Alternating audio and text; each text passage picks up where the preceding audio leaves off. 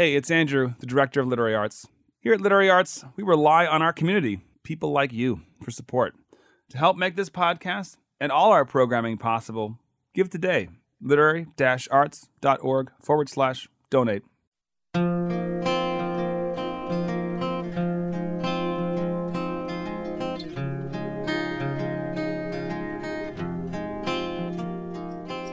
Welcome to the Archive Project. I'm your host this week, Amanda Bullock.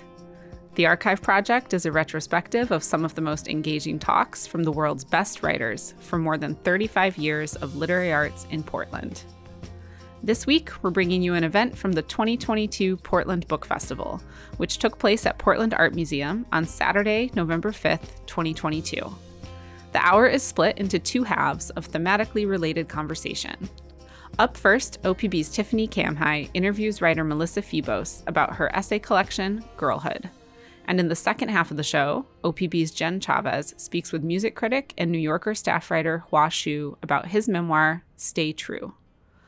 We paired Melissa and Hua for this festival event because their books share many themes of adolescence and coming of age, of exploring identity through art making and finding your voice, and of searching for and finding your people finding belonging, and a community. Listening back to the event, the conversations revealed further relationships in how they talk about their books. Melissa and Hua each speak about how processing the large and small events and emotions of their lives through writing has been a way that they understand their lives and a way to find meaning. Hua mentions his early music fandom was, quote, learning to have feelings, which I really liked as a way to describe some of what it seems like the essay or memoir writing process does for Melissa and Hua. They also both talk about how writing about events or traumas in their past, including revisiting writing from their younger selves, has helped them realize how their relationship to that event or trauma changes over time. I think that you hear in these conversations that, for each of these writers, Writing about their experiences created a new compassion for their younger, messier, angrier selves. A good reminder for many of us, I'm sure. We'll join Melissa Febos first, talking about girlhood with OPB's Tiffany Camhi at Portland Book Festival 2022. Uh, my name is Tiffany Camhi. I am uh, one of the hosts of All Things Considered at your local public media station, Oregon Public Broadcasting. Uh, this is Boys and Girls in America uh, with Hua Hsu and Melissa Febos. Melissa, thank you for being here. Thank you for being here, Tiffany. All right, so I just have a, a quick bio that you, she quickly edited this before I came out. Uh, Melissa Febos is the best-selling author of four books, including Girlhood, a Lambda Award finalist and winner of the National Book Critics Circle Award in Criticism, and Body Work, The Radical Power of Personal Narrative. Uh, Melissa is an associate professor at the University of Iowa and lives in Iowa City with her wife, the poet Donika Kelly. Again, thanks for being here. Thank so you. excited to talk Thanks to you. for having me. Uh, so we're here to talk about girlhood. Um, this is a collection of essays that explores the ways uh, society views and governs women's bodies. It's uh, part memoir and part investigative reporting. The essays are very, very personal and sometimes difficult to read only because uh, of the truth that it lays bare about the cultural conditioning that girls and women endure through their lives. Uh, but Melissa also offers ways to break free from this narrative by digging deep into her own experiences. Um, oh, so do you have your book? I don't because I didn't. You haven't it memorized? No, no, no. Oh it's much less sophisticated than that. I have it in my phone. Great. Uh, so Tiffany asked me to read a Yes, short. I have a short reading, uh, or Melissa has a short reading. I will set it up for you. Okay. If there's anything wrong, please correct me. Okay. But um, so yeah, let's just start off with this reading uh, from one of the book's essays uh, that revolves around what's called a cuddle party. And uh, to set the scene, you are in a room in a New York apartment surrounded by mostly strangers, listening to the founder of these gatherings, his name is Adam, uh, go over the cuddling ground rules. I'm going to set the scene a slightly more. So the floor. I mean, this is Portland, so I assume a lot of you know about cuddle parties. Um, but the it was this loft in on the upper west side and there there all the furniture had been dragged out i presume and there were mattresses and pillows and like the whole apartment is a bed.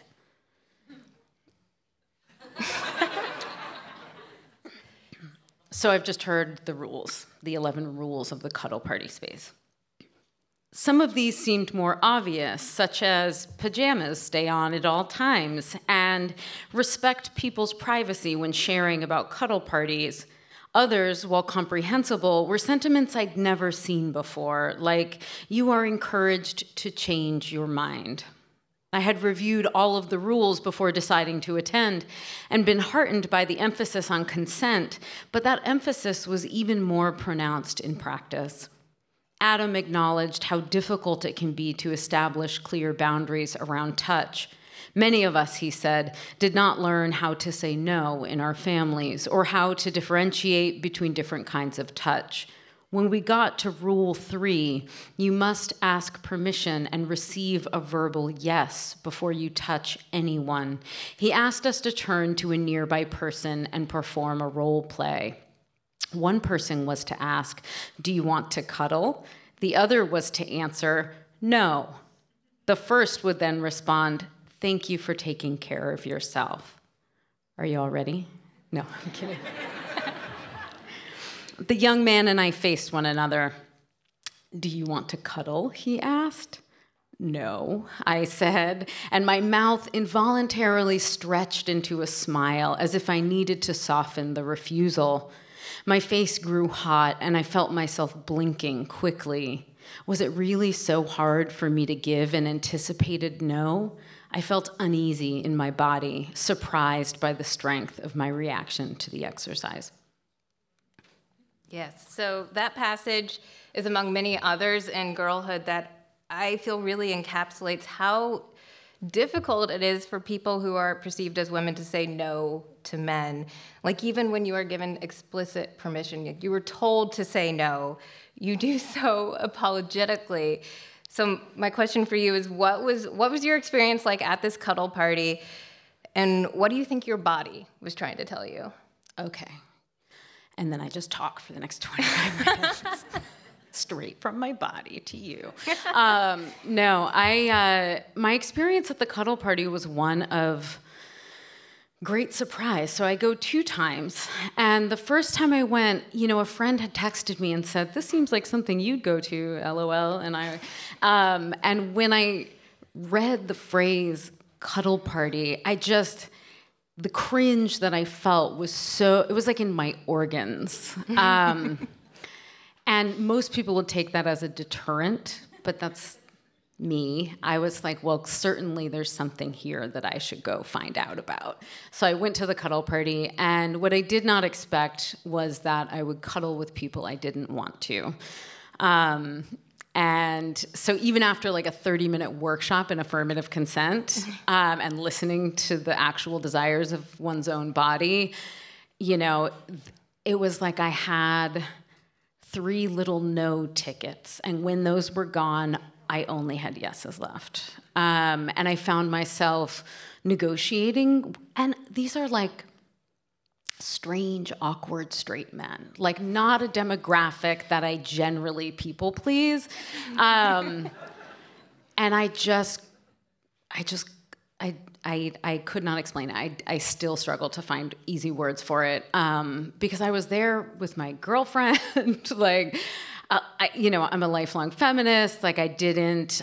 Um, so we left. Um, and I was there with a friend who had suggested it and my girlfriend. And my girlfriend had been experiencing skin hunger because she'd lived in this really remote place. Anyway, we get in the car and they were like, oh my God, I'm like so high on oxytocin right now. How was your experience, Melissa? And I was like, I hated it every minute of it. I'm so deeply uncomfortable. I don't even know how to explain what happened. Like I, I couldn't even I didn't even have words to say I cuddled with people I didn't want to, right? It was only until later, like processing it. And once I sort of processed it, my girlfriend, who's now my wife, was like, Well, you need to go back to the cuddle party. And I was like, What? and she said, You have to go back and just say no to everyone And I was like, first of all, I'm a Libra, and that's extremely rude. I'm not going to go to a nice restaurant, order a glass of water, you know? Um, and two, if I couldn't say no the first time, why would I be able to do that the second time? Because I didn't want to, you know? Um, and so I basically decided to figure out what had happened. And I sort of, I really think of that essay as a kind of mystery where Yeah. my own behavior, like this is the body. And I was like, what happened? And it took me a couple years to go back when I really felt confident that I would be able to say no. Yeah, so it seems like um, that was the essay. Thank you for taking care of yourself, um, and it's one of the essays where you you uh, become a journalist and you talk to a lot of other women, and it, it seems like that was part of your your your processing. And so you talked to a bunch of other women about their own sexual experiences, and you found that nearly everyone that you had talked to had been touched without their consent or with something that you call empty consent. Can you just describe uh, some of the things that you heard from the women you talked to? Sure. Yeah. I'll, I'll define empty consent first, which is started out as the phrase consented to acts, sexual acts that you felt ambivalent about or actively did not want, which is cumbersome. so when I was interviewing people, um, let me back up a tiny bit more.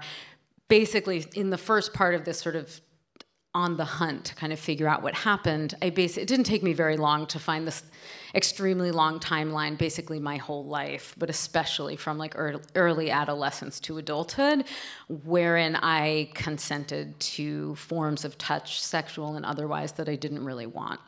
Um, and once I realized that, I thought, oh, I see. This is one of those experiences that I thought was just me, or that was so normalized I didn't think about it at all. And now that I am thinking about it, it seems highly unlikely that it was just me. And so, first, I started talking to friends and my own mother, and then total strangers. And I had a list of questions. And one of those questions was that long phrase about touch that you felt ambivalent about or actively didn't want. And just as a shorthand, while I was talking to these people, it was actually men and women and non binary folks, um, but I used the female identified interviews for the book. Um, I just started saying empty consent because it felt descriptive. And then as soon as I started using it, my interviewees picked it up and started using it as if it was a term that we already had known before in this way that I think evidenced um, how much we needed words for it, right? And that was the experience I had over and over and over again in those interviews. Is every single time they said, "I've never told anyone this before." Or I've never even talked about this before, or I've never even thought about this before. I just thought it was sex. I never thought to sort of differentiate between sex that I actively wanted and sex that I tolerated. Yes, Right. when I was reading about when empty consent in that essay, it felt like I knew exactly what you were talking about. Like, Yeah. I didn't need it defined. Right, right. I mean, I, I I'm really glad that the term came that way. Um, but yeah, I was expecting that I would, you know, find some similarity between my experience and some of theirs, but it was unanimous. Everyone, including the men and non-binary people I spoke to, everyone, um, which was, you know, shocking and not shocking. And a little bit sad. a lot sad. Yeah. So one of the other themes in this essay, you touched on this a little bit, um, uh, is the idea of skin hunger, um, and that I feel like a lot of people know about now because of the pandemic. You know, there's a wider audience of people that know what Yep. skin hunger is now. Yep. Um, how I, I know you wrote this before the pandemic. Know, The cuddle party happened before the pandemic. Everyone. Really hit different when it came yeah. out. yeah. How how did how did that land with you? Um, I don't know. You know, I really feel like I've made peace with the fact that writing is all all of my finished writing is an artifact of my best thinking at a particular moment in time. Uh, there was another part of me that was a little bit like, oh, is anyone going to really care about this? Because everybody wants to be touched right now. But you know, it turns out that um, a lot of people, and this was my experience. Um, I'm trying to think of how to keep this condensed. So, you know, the end result of that whole mystery was like, oh, I have been ignoring my body's wishes for so long, I do not even hear them. Mm-hmm. And in fact, for me to get that information, I need to request it and be like, body, do you want to cuddle with this person? And then, like, wait for an answer to like travel through the mechanisms of all my dissociation and then like finally appear in my consciousness. Um, and being isolated in the pandemic was in some ways a huge relief. And this, of course, is like partly, uh, you know, um, comes out of the privilege of living with another human who, with whom I have healthy touch. Um, but it sort of created for me an easier way when we started moving back into being in person. You know, people were like, like they started doing the thing that we should always do, which is say, is it are we do you hug? You know? Um, because we were aware we we had become aware of other people's boundaries in terms of illness. Um, and we're not socialized to be aware of people's boundaries in terms of just plain old bodily sovereignty. Mm-hmm. and so it became like this social enactment of this thing this culture i had to create inside of myself right? And sort of forge a pathway in a larger social landscape where that wasn't the convention. And I, on my own, I had to suffer a lot of awkward moments where people would come in for the expected hug and I would just back away. And but it turns out like the awkwardness passes almost instantly, whereas receiving hugs from people I don't want full body contact with lasts a really long time.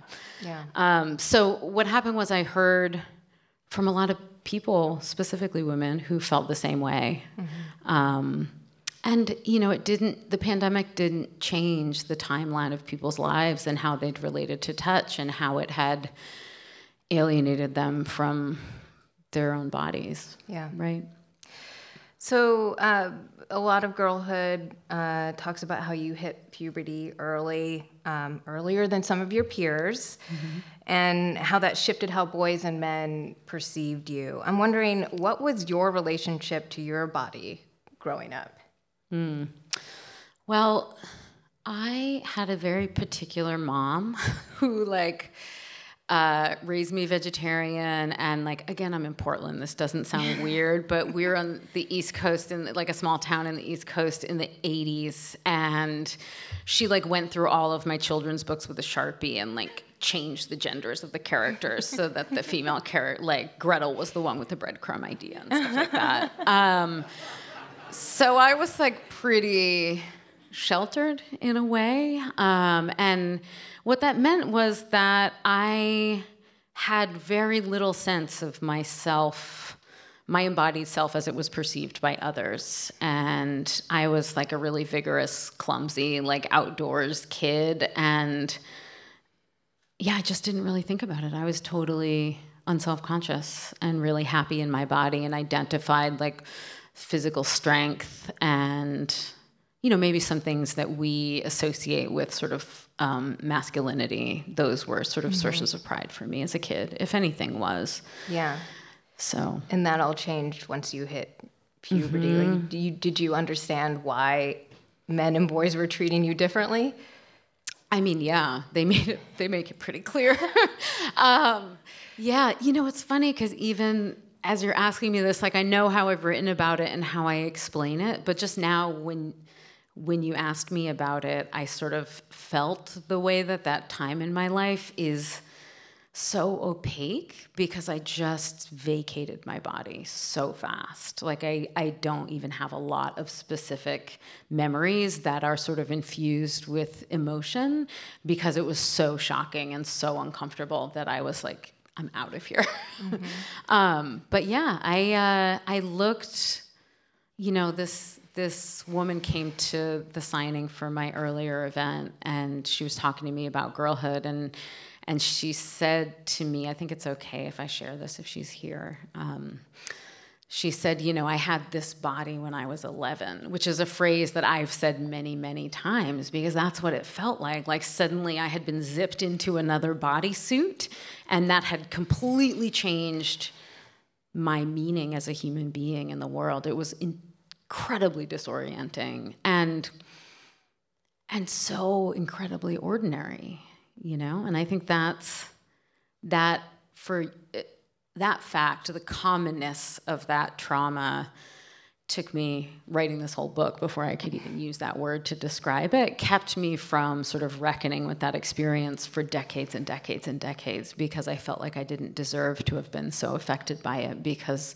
so many of us are, right? And the thing I've come to, which I've come to at other points in my life, but it, it has a hard time sticking, is that just because something is ordinary or common does not mean that it isn't a trauma or that it doesn't hurt us. Right. right. Well, speaking of that, you you kind of in the book you kind of struggled to find another word for uh, some of the encounters you've had. You you don't want to call it sexual assault, but maybe it's something that implies less trauma or a different kind of trauma. I'm wondering why is it important for you to have a different language for that experience? Mm-hmm. Yeah. I think because I it was just a way of circumventing my own resistance. Like I knew I needed to look at it and that there was some work there. I was trying to write about it and I could not like capital T trauma.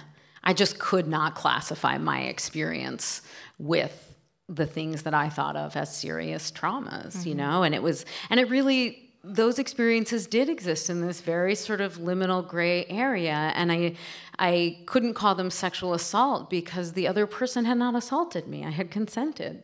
Um, and but psychologically as i was you know reading all this literature about how sexual assault affects the brain and behavior it was exactly the same as a lot of um, responses that I had to early experiences of touch that took just as long to undo, maybe longer, because I was unwilling to acknowledge that the wound even existed. Mm-hmm. Um, and so the word I come up with in the book, which still feels really unsatisfying, is event.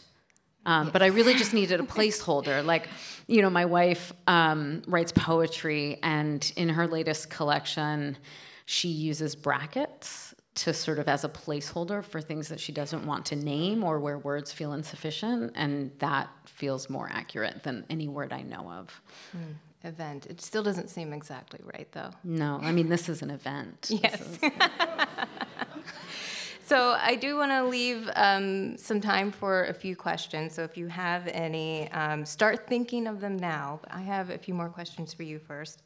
Um, we'll get to you guys um, what do you think it would be like for for young girls to go through girlhood today with social media? Oh my God, we were just talking about, my friends are in the second row here. We were just talking about this at lunch.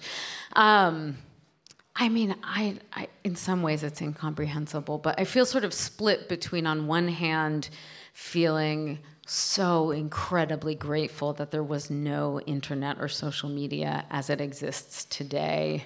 I mean, there were like AOL chat rooms. So I was like sneaking out of bed in the middle of the night and pretending to be a 40 year old lesbian in chat rooms and arguing with people about whether we should spell women with a Y or not. Um, true story. So, but that was it. And, and I just, that inability to say no when I wanted to could have manifested in life threatening experiences. And I'm really glad that that opportunity was not there. Um, at the same time, the isolation of growing up in a small town, having these experiences that generated shame, um, and having no one that I ever spoke to them about was so perpetuating, right? And I think if I had been able to sneak out of bed at night and find a chat room where I was able to anonymously mm-hmm. talk about this stuff, if that had even occurred to me, or if I could watch a TikTok where someone was talking about it, I think it would have been easier to sort of break that silence and to not take responsibility for my own suffering for as long as I did. So I don't know, it depends. it depends. It could, I think it's harder in some ways and, and easier in other ways. Yeah, okay. I have one more question, um, and then if there's audience questions. Um, so hopefully you can try and be. This is a big question. I'm sorry. What kind of advice do you have for women who want to or are currently trying to unlearn patriarchal perspectives? Because I know you've done a lot of work. It's been like your life's work. Mm-hmm. Oh, I think, I mean, it really is. It's a life's work, right? And it's easy to get overwhelmed really, really quickly. And I would say the things that have made it a sustainable life's work for me are surrounding myself with other people who are up for that work so that we're not, you know, um, denigrating our bodies when we talk to each other. And, um, I don't know, where we're sort of encouraging each other to live in liberated ways and to sort of recoup the sovereignty that we were conditioned to give away, right? Mm-hmm. And I would also say that um, just like following joy, it sounds really corny, but I'm thinking of uh, one of my favorite essays of all time, Audre Lorde's um, Uses of the Erotic the erotic as power. Um, and she just describes sort of this this capacity for joy that raises the bar in every area of one's life. And she likens it to, uh, you know, she describes the erotic as something you can experience writing a poem, building a bookshelf, um, making love with someone. And once you start to sort of bring that capacity for joy and that standard for sort of integrity and self respect and bring that into all of your relationships, it becomes sort of impossible to go backwards, mm-hmm. right? Yeah. That feels more possible to me than like facing down centuries of misogyny and patriarchy with my pencil. Just a little bit you more. know. All right, I think we have my colleague OPB Jenn Chavez is talking to uh, Hua next. Um, so please stick around. And Melissa, thank you again thank for being you. here. Thank you so much us. for coming. That was Melissa Febos talking about her book Girlhood with Tiffany Camhi from OPB. Up next, OPB's Jenn Chavez speaks with Hsu about his memoir, Stay True. Hi, wow, this theater is so beautiful. I can't really see y'all, but thank you for being here. Give it up for Hua Hsu, who's here to have a conversation with us. Um, this is his book, Stay True. Y'all should check it out for sure. We're going to talk about it right now. I'm so pleased to be joined by Hua Hsu today. Hua is a staff writer at The New Yorker and an associate professor of English at Vassar College. He serves on the executive board of the Asian American Writers Workshop as well. In the late 1990s, Hua was a college student in Berkeley, California, writing zines, scouring record and bookstores, driving around the Bay Area with his friends with mixtapes on blast. But the summer before their senior year, his best friend Ken was killed in a carjacking. After the sudden loss, Hua began writing everything down about Ken and to Ken about what happened next. And over the course of the 20 years that followed, what he started writing then became his beautiful new memoir, Stay True. And I'm so honored to be here to talk with him about it, Hua Hsu. Thank you so much for being here. Thanks so much for having me. Yeah. Thanks everyone for being here too. Um, so when you and Ken first meet, you are different in a lot of ways. There's some ways in which you are opposites. I don't think you liked him at first. Uh, but you write about the first time you met Ken and the first time you actually met Ken. What do you think it was that allowed you both to click like that, to actually meet? Right. So um, it's so it's so generic in hindsight, but you know, it was the 1990s. I was very into being as different as possible, mm-hmm. um, and I was desperate to just distinguish myself from my parents, my f- close friends, everything. And so, you know, I went to college, as I think many people do, just to find people who were like mirror images of me you know, who yeah. were into the same esoteric things I was. And so, you know, the fact that he was just sort of this, what I assume to be this like mainstream fraternity bro kind of guy, I, I was, that's not the person I went to college to befriend, you know? Right. But, um, you know, I think one thing you realize, particularly as you grow older, is just that the people who kind of push you, the people who ask you why you dress the way you do, or why you whether you actually like this music, um, the people who try and um, you know just try and figure out who you are and, and stick with you, and that was someone that Ken was. You know, he was very much someone who actually had patience for me as I uh, rolled my eyes as aggressively as possible at all the things that he was into. um, and you and Ken were both Asian American students at UC Berkeley, um, but from different backgrounds. You are the son of Taiwanese immigrants. He came from a Japanese American family that had been in the US for several more generations. Um, how did your family background shape how you both were like forming your identities within American culture in different ways? It's a good question. I I think for me, you know, my parents immigrated in the early se- late '60s, early '70s, independent of one another. Then I came along. Uh, they they didn't necessarily come to the United States pursuing the American dream as mm-hmm. some legible thing. It was more like, you know, they were just going to graduate school, and this was the next step in their education. Um, along the way, they really settled into certain things that kind of marked them as Americans. Like they got really into music. My dad had this huge record collection, which had the effect of making music seem like really uncool to me when I was growing up. Um, but you know, they were very much first generation immigrants. Like work hard, keep your head down, don't don't seek attention, things like that. Mm. Um, a lot of my kind of misgivings or just sort of misreading of Ken when we first became friends is, and this is a micro distinction that kind of only makes sense, I think, to certain Asian Americans, but you know, like to meet a third or fourth generation Asian American whose parents don't have an accent and who don't have this kind of strong relationship to the country that they came from, it's very weird, you know, because so many of us are, are more recently immigrated. And so for him, I felt like I projected on him that he felt kind of more at home in American culture. And it's something that we talked about a lot, just the dreams he had of like the kinds of things he would want to see on, on TV or in the movies, and, and the things that I claim to be too cool to ever want. Uh, probably because I just didn't want to be disappointed. Yeah. Um, I mean, much of this book is about Ken and your friendship.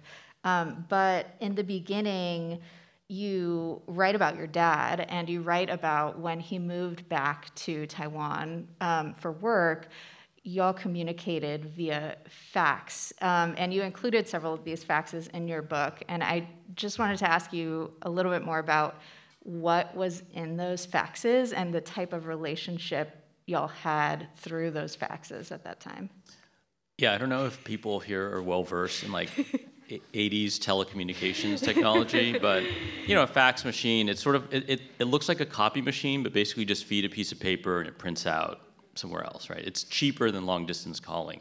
And my dad moved back to work in the, the semiconductor industry, which wasn't really a thing back then and now is. Um, and he it was, it was sort of in this pivotal time for me where I was taking harder classes and like I was really struggling with math. So ostensibly the fax machine was so that he could help me with my homework, um, also known as like doing my homework for me. So I would fax him a question at night, and because of the time difference, when I woke up, I could just like jot down all the answers over breakfast.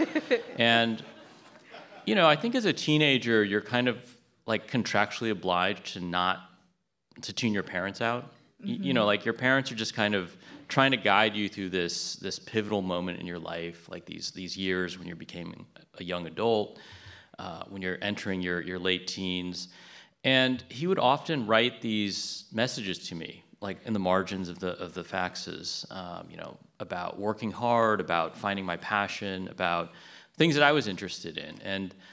Uh, I would often ignore these things. But then if he, but then every now and then I would tell him like, yeah, the Giants are doing well. I'm into this band. Um, you should check this out.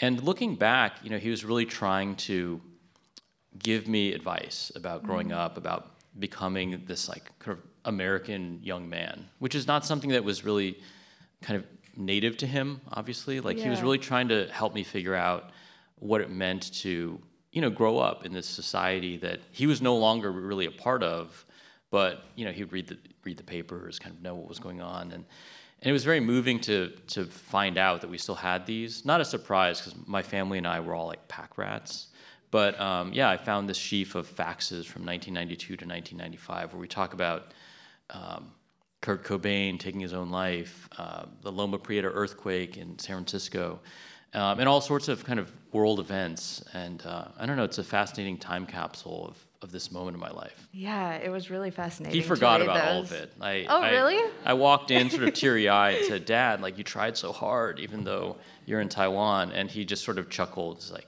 Yeah, I, why do we still have that? Um, and he, he didn't remember any of these conversations, but I was like, No, no, there's, there's physical proof. Like you, you did, you know, you were really present like in these faxes. He's like, Ah, that's, that's good to know. So. Yeah. I mean, I thought so, I thought so too. so good job, Dad. Um, so so you mentioned a minute ago that your your your parents kind of made music seem a little uncool to you, which I think um, later on, you know, in college, through your friendship with Ken and through your friendship with your other friends, y'all are building your identities together, and music played a huge role in that. And with you and Ken, like your tastes were pretty different. Like this is a guy who liked Pearl Jam and Dave Matthews Band. And I just have to pause here and I say I, re- I realized a, a wild coincidence that Dave Matthews Band is playing in Portland tonight. I saw that a couple. Are they here? Is anyone from the band here? Dave Matthews, are you here? Um, but uh, but Ken was also very like receptive to what you were putting on mixtapes for him and um, interested in in what you were listening to. Could you talk a little bit more about the role that music played in your friendships with Ken and with your other friends at that time? I mean, I think music is just one of these great. Um, I mean, I think as a teenager, you're just looking for, you know, you're drawn to people because you're so similar. And then everything outside of that Venn diagram of things you share is like, that's you. That's your identity. This is, you, you sort of fixate on these micro distinctions between you and your friends to figure out who you are and to sort of like triangulate space for yourself. And so for me, at a pretty young age, like after I got over the fact that music was actually kind of cool and that I, I shouldn't sort of dismiss my, my father for being like uh, so into records, um, it became the key, the key way I would judge everyone. Like it became the key metric for whether I thought someone was like cool or not. I mean, this is just sort of generically insufferable '90s person I'm talking about. um, but and you know, like in the in the longer view of history, the bands I was into and the bands that he was into, like they coexist on many Spotify playlists. You know, That's but true. but I was just really into, um, you know, I, I had this line in the book where it's like, I had no problem painting myself into a corner as long as I could claim that corner as my own. Like, I didn't really have these dreams of entering into this larger cultural sphere. I was really into just kind of like independently produced, like homemade indie music from like Portland and Seattle and Chapel Hill and these these places that seemed so like cool and exotic compared to Cupertino where I was growing up. Mm-hmm. And so I was very into just the stories that music could tell you about a different place. And and I think music for many of us it's how we learn how to have feelings, like it's how we learn how to love, it's how we learn about heartache. Like you hear all these things before you actually experience them. And so I think for me I was just always looking for music that spoke to how I felt, not lyrically, but just kind of like how the song sounded. And um, maybe what I was looking for, I thought was very different from what other people wanted. Uh, and I wanted I want to circle back on this in, in just a minute, but I, you know, talking about the the narrative thrust of this book, you know, as I mentioned in the beginning, uh, the summer before your senior year, Ken is is killed, um, and it's this very sudden loss, and um, right after his death, you start writing and writing and writing. Um, why did you throw yourself into it to that degree, do you think? And, and what were you writing about? Yeah, I mean, it, it happened over a weekend, like Yeah. Saturday, Sunday, and then most of us, we all, everyone found out essentially Monday. And one of the first things I did was just to go down the street and buy a journal and start writing stuff down. And I think writing just I always liked writing, but I didn't really think it was. It, it, didn't provide me any kind of emotional meaning. It was just something to do, and all of a sudden, I just desperately wanted to never forget you know and so mm-hmm. i wrote down all of our inside jokes i just wrote down these like mundane episodes of our lives because you know the once you once the sort of other person is gone you realize that there there will be no new memories you know there will be no new inside jokes and so you begin to really kind of hoard and scavenge and and and protect everything that you do have and uh, that's that's what I did, and it was also a way to just not be present. You know, it was a place to escape to.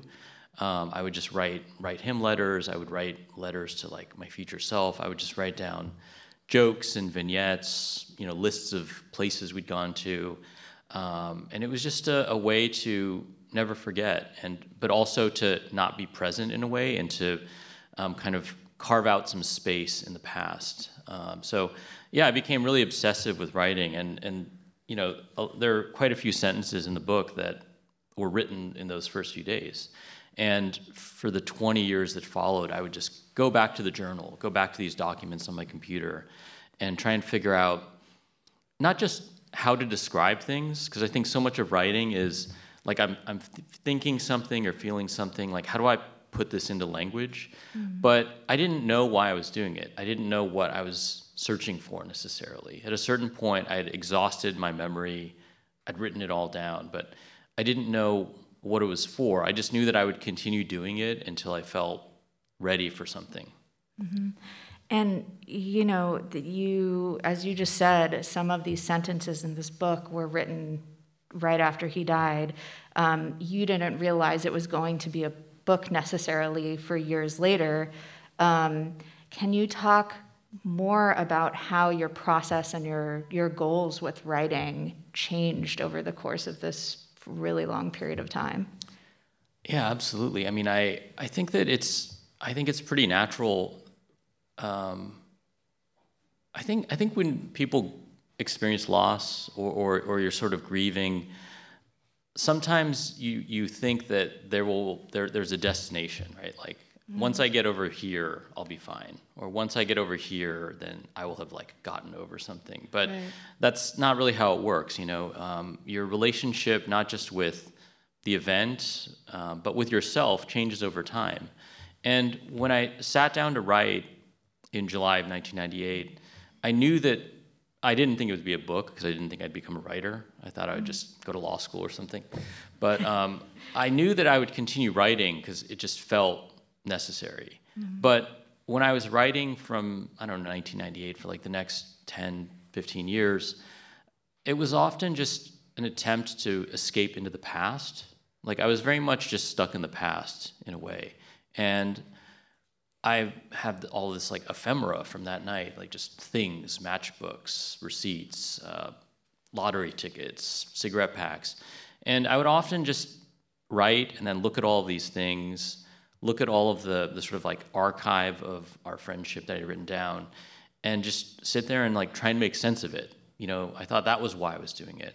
Mm-hmm. But then as I sat down to write it a couple years ago, I realized that there's no sense. Like it, this was a senseless, completely random thing, and all you can do is think about, you know, that, that it's possible to reflect on the good times and the joy and hold on to the happiness and to think about you know what we shared and that doesn't necessarily diminish the sadness of what happened or the tragedy and that idea of um, you know because i think it's it's a sad book but i think there's like funny parts too yeah there's yeah. also aspects of it that are very much about this like kind of banal ecstasy of being a young person mm-hmm. and just how um, how gorgeous it could be to just be in a parking lot with your friends trying to figure out what to do next, which isn't something that you appreciate in the moment.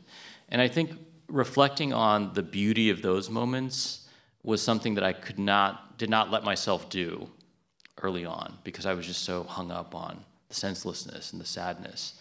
Um, and so being able to balance the, the sort of happiness of my memories with the sadness of what ultimately happens is something that that only happened when I finished the book. Yeah. What were, I mean, we're talking about, yes, that there is, this book is about fun. I mean, when you got to that point, what were the most joyous parts of the book for you to write?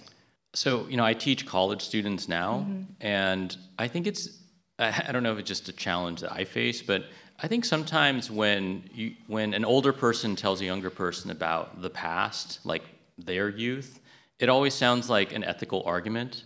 Like, oh yeah, in the '90s we did this, um, and it, therefore it was better to be on AOL and to like buy seven-inch singles and to spend $13.99 on a CD. Even if I enjoyed that experience because it was formative, I don't. I never mean to, you know, like hold that over someone younger and say like you have to care about these things too and when i was writing the book i didn't want it to feel like i was just being nostalgic for the 1990s and that the reader should feel that too. Like i'm nostalgic for 1995 to 1998 because we didn't know what was going to happen you know? We were just kind of trying to figure out who we were. Um, you know you're young. You're not thinking about the moment. You're thinking about the next moment. You're, you're just living for adventure. And I, I'm trying to kind of capture what the texture of life in the 1990s for me was like, like using the internet, using the primitive internet, making mixtapes. It's not that these things are, are better than we have now, but time just felt very different then. And so once I figured out, I think, how to describe that time, like what it felt like to be bored and the, the few things you could do to like fill in that time, I honestly felt like I was just hanging out with us. Like I would be writing yeah. and I would just feel like I'm I'm just hanging out with us and and like you don't know what's going to happen, but let's just let's just be in this moment. We're just driving to go get cigarettes right now. And like what was that like? And so for me that was something that um, I don't know, that felt really really good while I was writing it. And I, I felt like bad about feeling good but it's also what made everything so sad to me in the end. You know what I mean? Mm-hmm. Yeah, you know, you spoke earlier about um, this realization that the memories were not going to continue to form, um, and that you felt a little bit like you were in the past when you were writing, at least initially. Um, as time went on, do you feel like you got to know Ken any better by writing about him after his death? And like, do you feel like your connection to him evolved or changed through this writing? That's that's an amazing question. Um, I, I, do. I do feel like a, a different relationship. Um, you know, we were both Asian Americans in the 1990s, and we would debate um, what what we would now call like representation. You know, uh-huh. at the uh-huh. time we were just sort of um, kind of projecting versions of ourselves at each other and so we would talk about like tv shows or movies and we had these dreams of making our own kind of student film and i realized that whether it was intentional or not that i've just become more like him over time oh interesting um, because he just was much more open-hearted about his dreams like he wanted mm. to see himself in the culture I assumed that was impossible, so I never dreamed of that. And so I think as I've gotten older, um, and, and, you know, I think it is just the product of, of, of obsessing over, you know, at this at this point, like this apparition, you know, like obsessing mm-hmm. over these snippets of conversation, conversation that you would never have any reason to recall and parse because you would just have new conversations you know mm-hmm. but going back to all of these things that we would debate and talk about and kind of seeing for example like you know asian americans in hollywood and things like that i do feel more connected to kind of the, the size and scope of his dreams which were just so much braver than mine were at that time wow. and so i do feel i don't know like i do feel a different relationship to to him uh, even though he's sort of frozen in who he was at the age of 20? Well, that was a very beautiful answer to that question. Um, you know, we have a few minutes left, um, and so I want to I want to open it up to audience questions. If any of y'all have any questions. Um, oh, hello, everyone. So nice this to Dave see Matthews y'all. can ask questions. Um, and and if you do have a question, we have a mic that we're gonna bring you over here. I think we have a question. Oh, excellent. Sorry. I came all the way from upstairs. Oh, thank you. Hi. Very Um, honored. I really loved reading your book. I found it really vivid. It Thank you. feels like there's you're inside the moment. Your description of feeling like you're hanging out with your friends is something that I experienced as the reader, which is really powerful. Um, I did also suspect that you were a pack rat um, because it is filled with so much detail, and I was curious about your process of kind of going through all of your objects and your things, your zines, and then how did you then turn to the screen to write? How, what was the relationship between that, the stuff, and your own separate process? That's a great question. Um, I think for a while I thought that all of these objects, you know, like old items of clothing or just things that I knew had come from his apartment or that he left at mine, held some talismanic power. You know, just that if I communed with these objects, some answer would reveal itself. But that that's just not, you know, they're just things and there is no there is no story. There is no sense to it.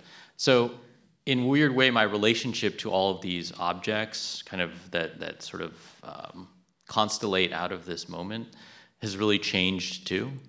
Um, yeah, so I didn't really. Yeah, so I was. I sort of used them as these these things to look at and think about, like triggers.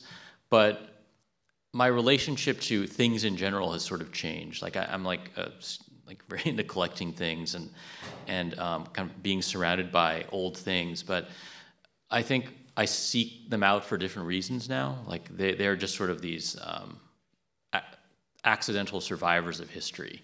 And um, that's sort of what uh, what a lot of these things were. Now there there was one thing which was a book that he read that I hadn't act- ever bothered to read because I was too pretentious to read his recommendation, and that became a very um, pivotal thing to read because he had taken notes in it, and it was like having a new conversation with him and realizing that, uh, you know, just realizing how um, that, that that's one of the things I really missed. Well, I think we have reached the end of our time together, so please give it up for Hua Hsu, Thanks, everyone. author of this amazing book.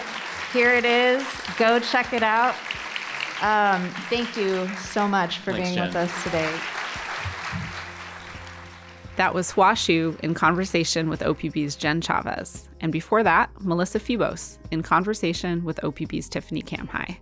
This event took place at Portland Book Festival on November 5th, 2022, at the Portland Art Museum. This has been Literary Arts The Archive Project. It's a retrospective of some of the most engaging talks from the world's best writers for more than 35 years of literary arts in Portland. The Archive Project is produced in collaboration with Oregon Public Broadcasting. To hear more, subscribe wherever you get your podcasts. Our executive producer is Andrew Proctor. The show is produced by Crystal Ligori and Donald Orr for Radio and Podcast, with oversight by Amanda Bullock and support from Liz Olafson and Alberto Swem. Special thanks to Literary Arts marketing staff Jyoti Roy and Hope Levy, and to the entire Literary Arts staff, board, and community. This show would not be possible without them. Thanks also to the band Emancipator for our theme music, and thanks to all of you for listening. I'm Amanda Bullock, and this has been another episode of the Archive Project from Literary Arts. Join us next time and find your story here.